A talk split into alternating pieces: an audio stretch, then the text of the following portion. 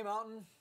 The Super Bowl is upon us with a really tough showdown coming between the Kansas City Chiefs and the Philadelphia Eagles. It's expected to be a really close game, so naturally, I wondered, and maybe you're wondering, you know, does the Lord have some kind of prophetic word as to the outcome of the game? So I inquired of the Lord. I, I said, Lord, I beseech thee, if I have found favor in thy sight, wouldst thou give me some intel on who will be victorious in the Super Bowl? Will it be the Chiefs or the Eagles? And would you believe it? You guys are not going to believe this. Behold, at that very moment, it was as if a rushing mighty wind didst blow through my study, and verily it riffled the pages of my Bible until they came to rest.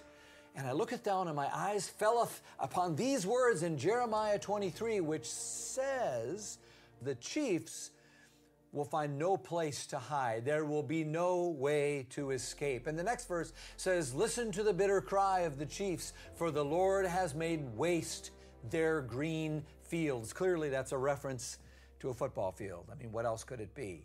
I said, Lord, you shocketh me and disappointeth me. I want the, the Chiefs to win. How, how will the Eagles win it? And the Lord directed my finger, and I found myself pointing directly to Isaiah 40.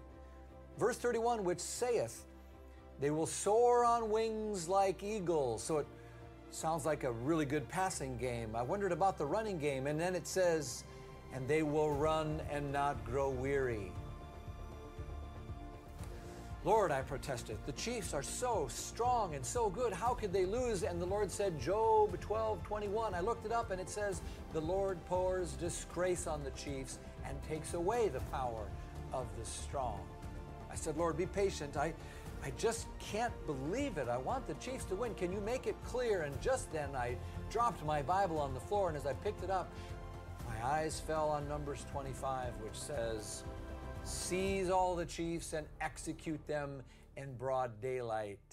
There you go. Right here in the Bible, folks. Couldn't be any clearer. The Eagles will pull out a close one over the Chiefs in Super Bowl 57. You're welcome. All right, guys. We'll see how that turns out.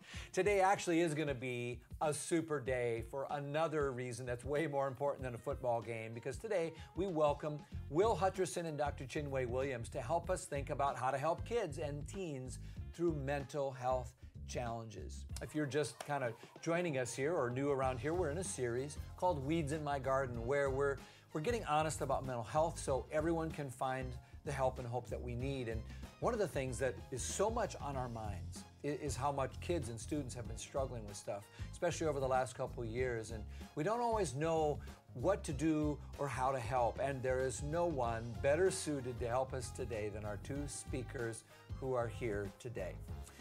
Will Hutcherson is an author and a speaker and a pastor.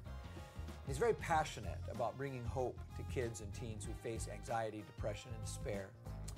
He leads a ministry that focuses on suicide prevention and mental health issues, and he goes around to schools and churches all over the country bringing hope. He lives in Florida with his wife Ariana and their three kids, and he loves 90s R&B and hunting alligators. You'll have to ask him about that. Dr. Chinwe Williams is a former professor and currently a board certified professional counselor and a trainer of counselors who actually owns her own practice in Roswell, Georgia. She also works in schools and churches and nonprofits, helping people with anxiety, stress, and trauma recovery, and many other important issues. And you'll find her on podcasts and talk shows all over the country. And together, Will and Chinwe have written the Amazon bestseller Seen, which is about healing despair and anxiety in kids and teens through the power of connection. It's a book that I have read and cannot recommend highly enough to you. Our kids and students, pastors feel the same. And I just love how they combine scientific practices with their Christian faith, and they're going to bring that help to us today. I'm so glad that they're here. Will you give a great, big, hearty mountain welcome to our special guests, Will Hutcherson and Dr. Chinwe Williams?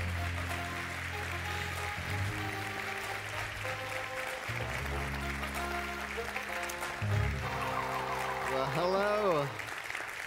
We are so excited to be with you, and uh, I just want to take a moment and welcome all of you who are watching at a campus. Thank you for joining us today. Yes. And uh, if you're watching online as well, thanks for joining. And let me just say, we, we travel around, we speak in a lot of churches. We do. I love that you are at a church that is so focused on helping people in a practical way with mental health. So you have an incredible church. So if you're brand new to this church, You've picked a good one. I hope you stick around because this is pretty amazing. And uh, we're honored to be with you today. Yes, we are thrilled to be here. My name is Dr. Chinwe Williams. I am a clinical mental health therapist. My practice is based out of Roswell, Georgia, which is a sub- suburb outside of Atlanta.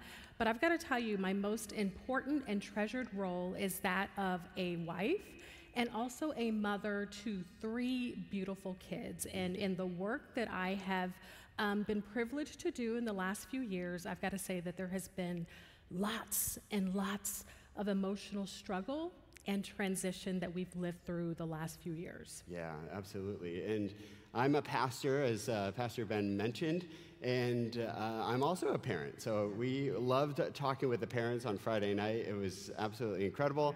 And I have three kids of my own. You have three kids. I have three kids. So uh, we're the, the three fam here, uh, three fams here. Um, but I have a 12 year old, so I have a middle schooler, and I have a nine year old, and I have a six year old. And, you know, all of my kids are different. I love that about them. And if you have kids, and multiple kids specifically, you know that they, they have different personalities. And typically, most parents would say that there's at least one sassy kid. You're like, you have a sassy kid, I have a? I have a sassy sassy kid. Yes. And you know that kid that, like, when they're born, they're sassy right from day one? Yeah, yeah, that's, that's my, my daughter Reese. She was sassy from day one. Um, in fact, one of the most predominant moments that I remember is when she was three. Um, I was being a stellar parent, doing something that probably you have never done. I was ignoring my daughter. I was sitting on the couch, I had my phone up, and I was swiping through, looking at something on Amazon, probably buying something I don't need, let's be honest. and Reese walks up to me and she says, Dad, Dad, Daddy! at which point I said, Yes, Reese, but I never looked up from my phone. Mm. Anyone ever done this before? And all of a sudden, this tiny little three year old hand grabs my chin and pulls it towards her face and says, Look at me. And she had never done that before. It was kind of brand new, but again, she's my sassy kid. And at that moment, I realized I had a choice. I could either remind that three year old to be patient, or I could remind that, or let that three year old remind me to be present. And there's kind of two choices that you have as a parent. And What and choice did you make? Which one did I make? I'm not going to tell you. No, I'm just kidding. I, I chose to be present in that moment. And, and here's, what I, I, here's why I'm telling you that story. There's a reason why. Because Reese, at three, year, three years old, was showing me something and continues to show me something. All my kids show me this that they are desperate to be seen. That's why we wrote our book, Seen, because we believe that this is inside of every single one of us. Every single human on planet Earth desires to be seen, whether they're three years old or 35 years old or 85 years old. Everyone desires to be seen. And especially now, we are living in a time where we have mental health uh, kind of spiraling in our nation. And we're seeing um, a lot of challenges, mental health challenges, not just amongst the next generation. A lot of our focus is on the next generation, but chances are you're here today and there's somebody in your world that maybe is struggling with a mental health challenge. It may be a kid, it may be a grandkid, it may be a neighbor that you know, it may be a coworker, your spouse, somebody who maybe is just going through a difficult time or they have at least at some point gone through a mental health challenge. And we've all faced this problem. Yeah. We've wondered, how do I help?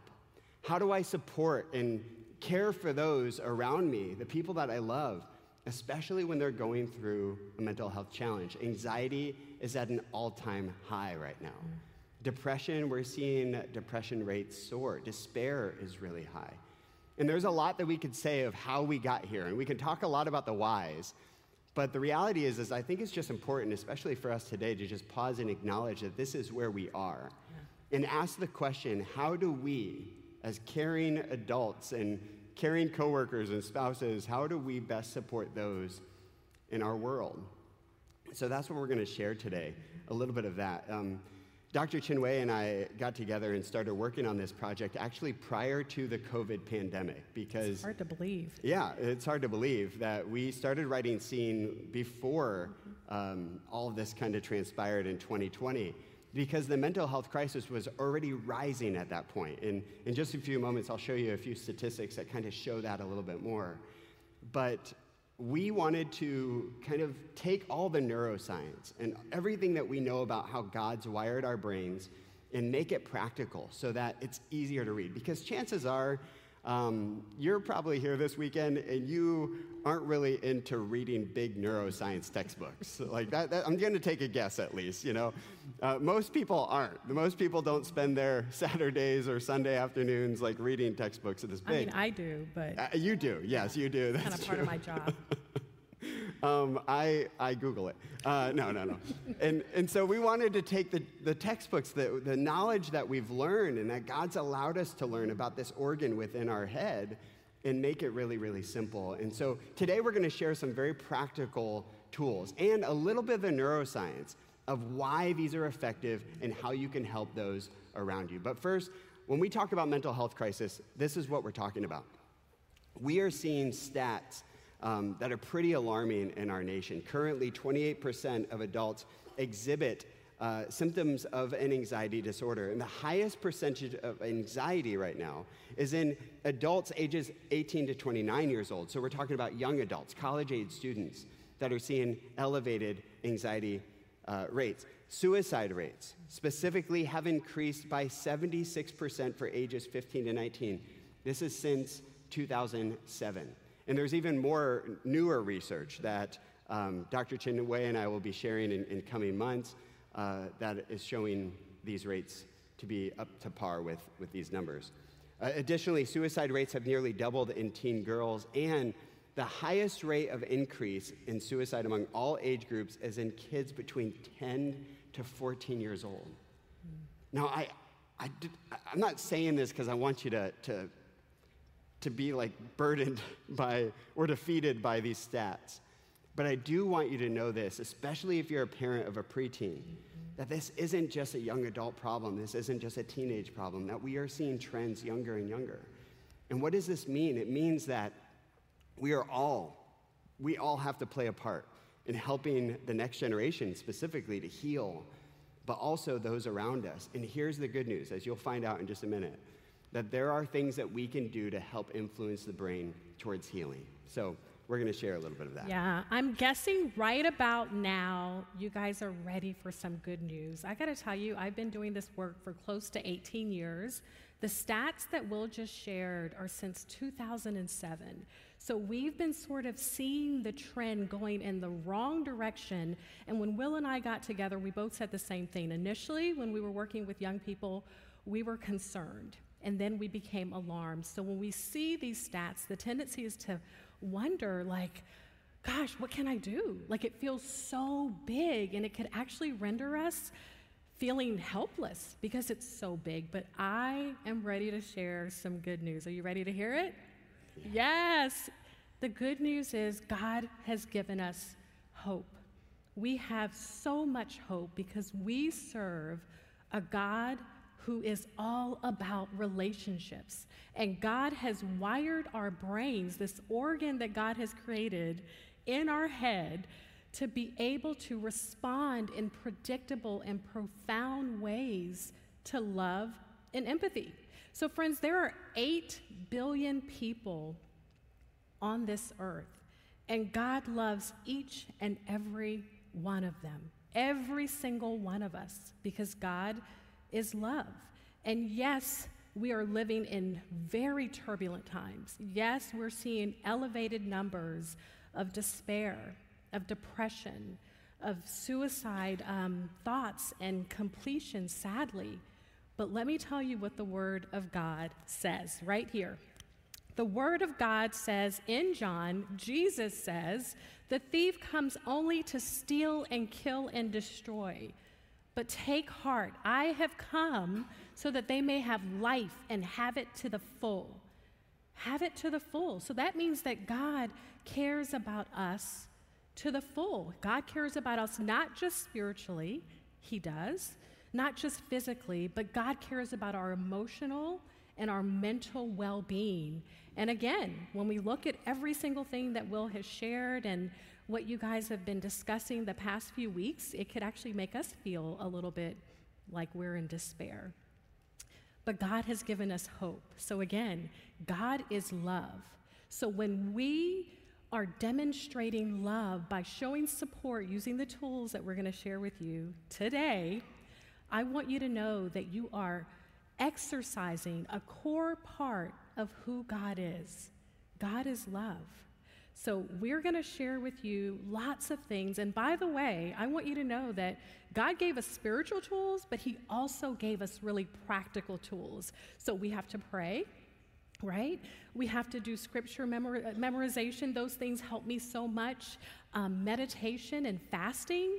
And there are other tools that God has given us. And what I've been saying for a long time now, and I'm not the only one, neuroscience has finally caught up with biblical wisdom. So let me share with you a little bit about what we know about the brain, about how God has wired our brain. So I want to throw up some graphics. Well, I want to give you some information about what it looks like to have a healthy, functioning brain. But those of you who are watching right now online or who are here in the audience, and if you're studying human anatomy or biology, please don't throw tomatoes because I know that this is an oversimplification. Remember, Will said that we wanted so much so to sort of condense and make digestible those thick neuroscientific books that nobody has time to read. So let's begin with an understanding of how God wired a healthy brain. So let's say that the brain is made up of two parts. So the brain is made up of many parts, but let's focus on two sides the left side, or the left hemisphere of the brain, and the right side, or the right hemisphere of the brain. So here we go. The logical side, let's say, is our left side, right? So, this is the side of the brain that is really focused on organization, rational thought, logic, advanced planning. You guys, this is the side of the brain that really gets sort of celebrated in school. And if we're honest, celebrated in society. So, the right side of the brain is the emotional processing side of the brain.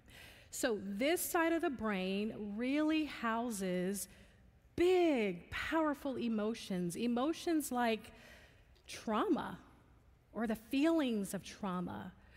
It houses anger, it houses aggression, but a lot of people don't realize that it also houses love. Now, there's a structure on the right side of the brain, it's actually in the limbic system, called the amygdala. So the amygdala is a tiny little almond sized structure in the brain. You guys, it's tiny, but it packs a big punch. So the amygdala is where your flight, fight, and freeze mechanism lives. That's your defense mechanism. And I've got to tell you, that amygdala doesn't care about your logic. That amygdala wants what it wants, when it wants it, and it most wants to protect you. So let me give you a quick illustration. Let's say it's the middle of the night and you hear a loud crash and it wakes you up and you think to yourself, I've got to go downstairs to check out what just happened. Now, by the way, that wouldn't be me, but that might be you. So you go downstairs and you see glass all over your kitchen floor and you're like, oh my gosh, what happened? Is there an intruder? Is there, if you live in Florida, is there an alligator that just came in? Yeah or you've got big salamanders, or what do you call those things? big lizards. Lizards, right? I live in Georgia, so I'm thinking bear. But whatever it is, your, your fight, flight, or freeze mechanism is on fire. And depending on the way that you are most wired, you could run away, you could get ready to battle, or you could freeze in place, right? But then you look up and you notice that there is a picture frame of your family that normally hangs on the wall and it's no longer there, and you're like, oh, wow, Okay, that's what happened, right? So you had a big emotional reaction, and your emotional side got activated as it should have. But then what happened? You concluded that you're safe. This is what happened. And then your logical side kicked in. So, in a healthy, functioning brain, because we need both sides, both emotional and logical side functions back and forth. Now, friends, here is the problem. Too many of us, especially the younger generation, have experienced long periods of chronic anxiety or despair. And in a state of chronic anxiety or despair, a barrier occurs. It's almost like a despairing happens, if you want to think of it that way. The left side of the brain isn't able to communicate with the right side of the brain. My friends, I've got to tell you, this is, especially as a mental health therapist, this is a really tough place to be. Maybe some of you in here have been in that place. Maybe some of you watching online, ooh, fully recognize what I'm talking about. If someone were to ask you when you're in a deep place of despair or high anxiety, hey, how are you doing right now? How are you feeling? You might say, I don't know. And they may say, What do you mean? Like, uh, like, what's going on? How are you doing? How do you feel? You may say, I feel nothing. I feel numb. And my friends, the reason why is because the ability to recognize and identify your emotions lives on the left side of the brain. But that barrier causes a fissure, so a separation. So, this is a tough place to be. One uh, philosopher calls it the dark night of the soul, and psychological researchers call it psychological detachment. So, the hormone that's indicated in this despairing, my friends, you probably know it, is called cortisol. So, when you're in a deep place of despair or high anxiety, imagine a leaky faucet of cortisol drip, drip, drip, drip. And for a six year old who gets called fat, and no one addresses it, no one sees that six year old drip, drip, drip. I've actually witnessed a six year old have a 65 minute meltdown because he was called fat or stupid by a peer. Or for a teenager, and this has happened so often in my office, where they say to me, Dr. Chinwe, look. And they hold out their phone, and I'm like, what am I looking at? And they show me an Instagram story where all their friends are having an amazing time, and they weren't invited. Drip, drip, drip. So this is really, really tough. So I've got good news. The good news is God has wired our brains again in very profound and predictable ways. And every single one of you listening today and listening online has the ability to bring both sides of the brain together. And the key to this is what is what we know about neuroscience and attachment research. And so, as an attachment therapist, and I'll sort of sum it up very quickly, an attachment therapist means that I know that relationships heal, but we also know that relationships have hurt. But can we focus on what God has given us to be able to heal individuals who have experienced high anxiety, despair, or depression? And the hormone that's involved in that, you guys probably know this oxytocin. So, levels of oxytocin, that same hormone that gets released in the early days and weeks and months of parenting when you are psychologically attuned to your child's every single need. Oh my gosh, are they warm? Are they too warm? Honey, honey, you know, turn down the thermostat. What was that a burp? Are they hungry? You're attuned to their needs without them having to say a word. I want you to know that that same hormone gets released when someone feels seen, when you're exhibiting love and empathy, because empathy heals, when you sit next to someone that you love, when someone that you love rubs your shoulder when you're scared or rubs your back when you're hurting.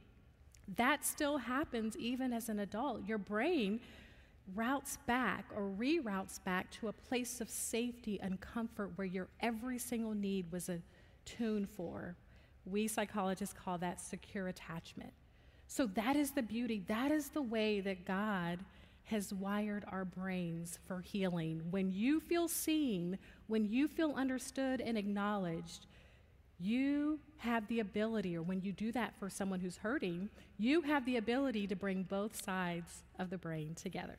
So that's the good news. So the neuroscience kind of shows us that research is saying like love can have profound effects in helping to promote healing in the brain. So, what that means is that means that we all get to play a part. It's not the only part. We still need therapists. We still need medicine at times to influence healing in the brain. We still need some of the practical things, just like we need practical things in the rest of our body. Like, for instance, sometimes we need practical medicine for our heart, right? Or our kidneys or other organs in our bodies. So we need some practical help. But the good news is, is that we can each play a part in this wraparound approach to help somebody when they're hurting and struggling with a mental health um, challenge or they're in a mental health crisis. So, we're going to give you kind of two practicals today that you can walk out of here and apply immediately. So, you saw the neuroscience, it comes back to connection. So, what do we do with that? How do we make connection practical and use connection in a way to help influence the brain? Kind of like a brain hack, if you will. How do we hack the brain in a positive direction? All right, so you ready? Here's the first one. The first one is to simply show up and slow down show up and slow down. Now, I know this almost seems too simple to matter, but in our culture, this is kind of profound, let's be honest. We are moving 100 miles per hour. But when it comes to connection, simply showing up is like pushing the Bluetooth button on our Bluetooth devices. It starts the pairing process. In fact, the, the reality is, is we think a lot of connection is 50% of the work simply just showing up.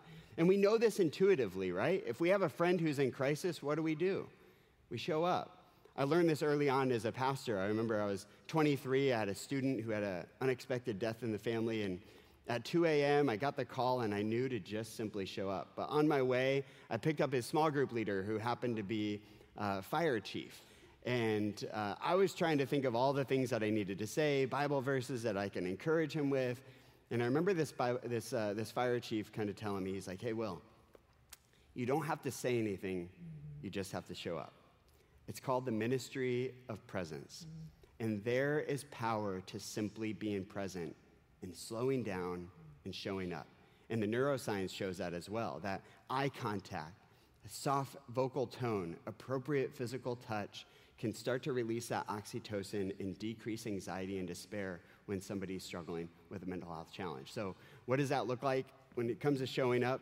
It looks like showing up um, uh, undistracted mm-hmm. and showing up um, convenient. When it's inconvenient. Yeah, thank you. Um, showing up undistracted and showing up when it's inconvenient.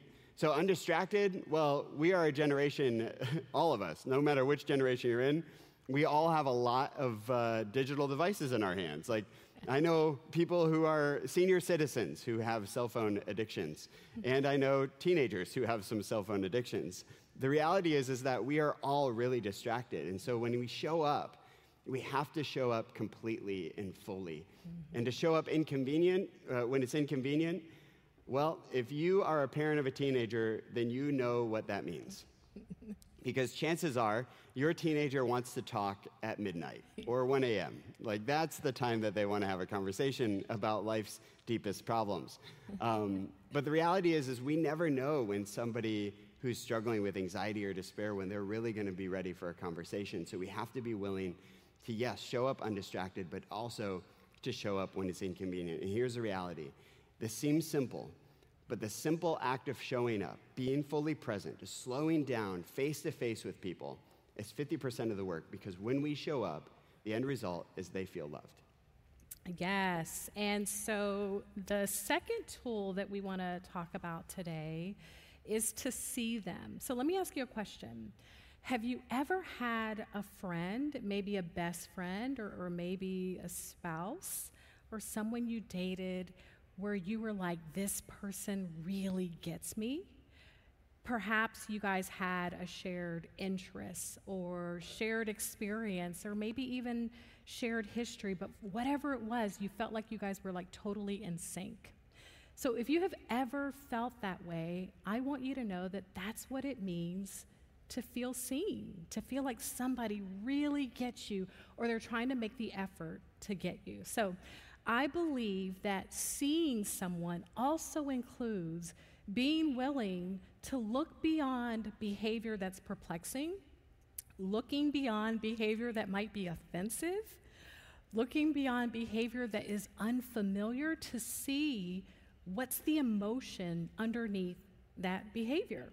So, let me give a quick illustration of what this might look like. Let's say you are a leader and you have an employee that's constantly late, underperforming, and this is sort of a recent occurrence, and they're having productivity issues, and you're like, what is going on? And inside, you're like, we can't have this.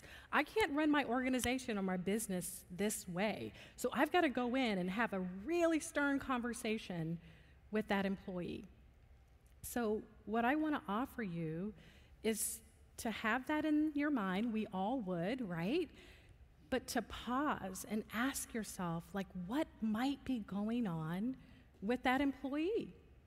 And maybe when you have a conversation, not asking about the performance or the deadline that they've missed or the project that they fell short on, but asking them instead, How are you doing? Are you okay? And then you hear, perhaps, because I know this has happened to me, something like, mm, my mom was just diagnosed with dementia and she keeps eloping. And my brothers and sisters, we just don't know what, what to do. She'll just walk out in the middle of the night. Or my child was just diagnosed with a terminal illness. So, my friends, we don't really know more than just the tip of the iceberg that a lot of people show up with in work or ministry. We, we often don't know. What would it be like to pause and really investigate this is the behavior that I'm seeing, but what is happening? What emotional turmoil might be going on inside? So um, there's so many countless examples that we can give uh, for kids or teenagers, and so um, I'm going to pause for now. But think about that when you go home today and you see your child and they're behaving, you know, oddly or offensively or even disrespectfully. Maybe you can pause, acknowledge what it is that you're seeing and acknowledge that there may be something else that's going on. So, there's a tool that I want to share with you that may help with that. It's a tool that Will and I use. I've used it in my therapy practice for years, and it's called the Feelings Wheel. And it should come up in just a moment. There it is. You're not going to be able to see all the feelings in there, but what's important for you to know is that we actually have more than three emotions, right? Most of us um, identify being mad pretty easily being sad and maybe being glad or happy. But the truth of the matter is, we have something close to 87 different emotions and experiences. So, what would it be like to expand your emotional vocabulary? Because this is what the literature says, this is what the research says. When we're able to recognize our emotions beyond happy, glad, or sad, maybe there's disappointment, maybe there's frustration, Maybe there's contentment, right? When we're able to go a little bit deeper with our emotional language, we're then able to regulate our emotions, and then we're able to actually recognize difficult or tough emotions in someone else. And when you're able to do this, my friends, this is what you offer a kid or a teenager or a young adult or your spouse or an employee the ability to emotionally exhale and that, my friends, helps people to feel seen. So when you see a kid or a teenager or a young adult, they feel understood. So whether it's your spouse, whether it's your mom, your dad, your coworker, your neighbor, uh, a kid or a grandkid, we just want you to know. And, and, and again, this, this almost seems too simple to matter, but your love matters. Your empathy matters. Your presence matters. Helping them to emotionally exhale matters. It actually has profound effects on the brain and it can influence the brain towards healing. So it's not the only thing, mm-hmm. but you matter. Your voice matters. Your love matters and it can influence the brain towards healing. That's really good news. Mm-hmm. But let me say this, because maybe you're here today and this whole time that we've been talking, you're like, you know what? We don't need any of this feelings mumbo jumbo stuff. We just need to suck it up. We need resilience. We just need to have more faith and just keep going and just shake it off like Taylor Swift would. and I get that. We do need resilience. We do need to have resilience in the next generation, but the reality is, is our culture has changed tremendously. And it's not just technology's fault. We have consistently, decade after decade after decade, we've gone to a culture of disconnection. And I really think it's affecting our mental health. So we can't just go back to the good old days unless we're willing to connect in real, authentic ways, to slow down, to have more conversations, to see one another, to have more empathy with our neighbor and our friends and our family members to just simply be more present, even. And today, maybe you're here and maybe you're desperate for somebody to see you. Maybe you've come here today and you don't normally come to church, but you're just really struggling. Maybe you heard there was a mental health challenge or mental health series and you thought you'd come just to see what the church might offer. Well, I can tell you from my life I love talking about mental health and the ways that we can apply love to help somebody heal. But I can tell you the thing that's helped me and changed my life the most is knowing that there's a God who sees me. I believe the human soul needs to be seen by both our Heavenly Father and by those around us. Yes. And so, if today you need to be seen by your Heavenly Father, I want you to know God sees you. He sees you. He sees your pain, He sees your story. He's never left you, He's never abandoned you. He's been with you the entire time. And it may feel like you're a million miles away from Him. But I want you to know you can take a thousand steps away from Jesus, but it only takes one step back to Him because He's never left you, hmm. He's never forsaken you. Yes. Or maybe you're here today and you have somebody who's on your heart that you really are concerned for. I just want to pray with you as we pray for them or hmm. those of you who just need to be seen. I'm going to pray that, that you would know and feel the presence of God right where you are, right where you're watching today. Would you pray with me all across our campuses, those online? Would you bow your heads and close your eyes as we pray? God, thank you so much. Thank you that you see us. You see our brokenness. You see our humanity. God, you see our mental health challenges. God, you see us. And God, we pause and we acknowledge that today. We thank you that you see us. We thank you that you saw us so much that you sent your son Jesus so that we could have hope. God, today I ask for those who feel like they're not seen. I pray that your spirit would wrap around them, your presence would wrap around them, that they would know that they are loved by the God of all creation, that you see them and you care for them. God, for those of us who have people in our lives that are struggling, I pray that your love would shine and flow through us, that we could be a vessel of healing as they're dealing with mental health challenges. God, use us. Help us to love deeply. Help us to show up and help us to see people just a little bit more today.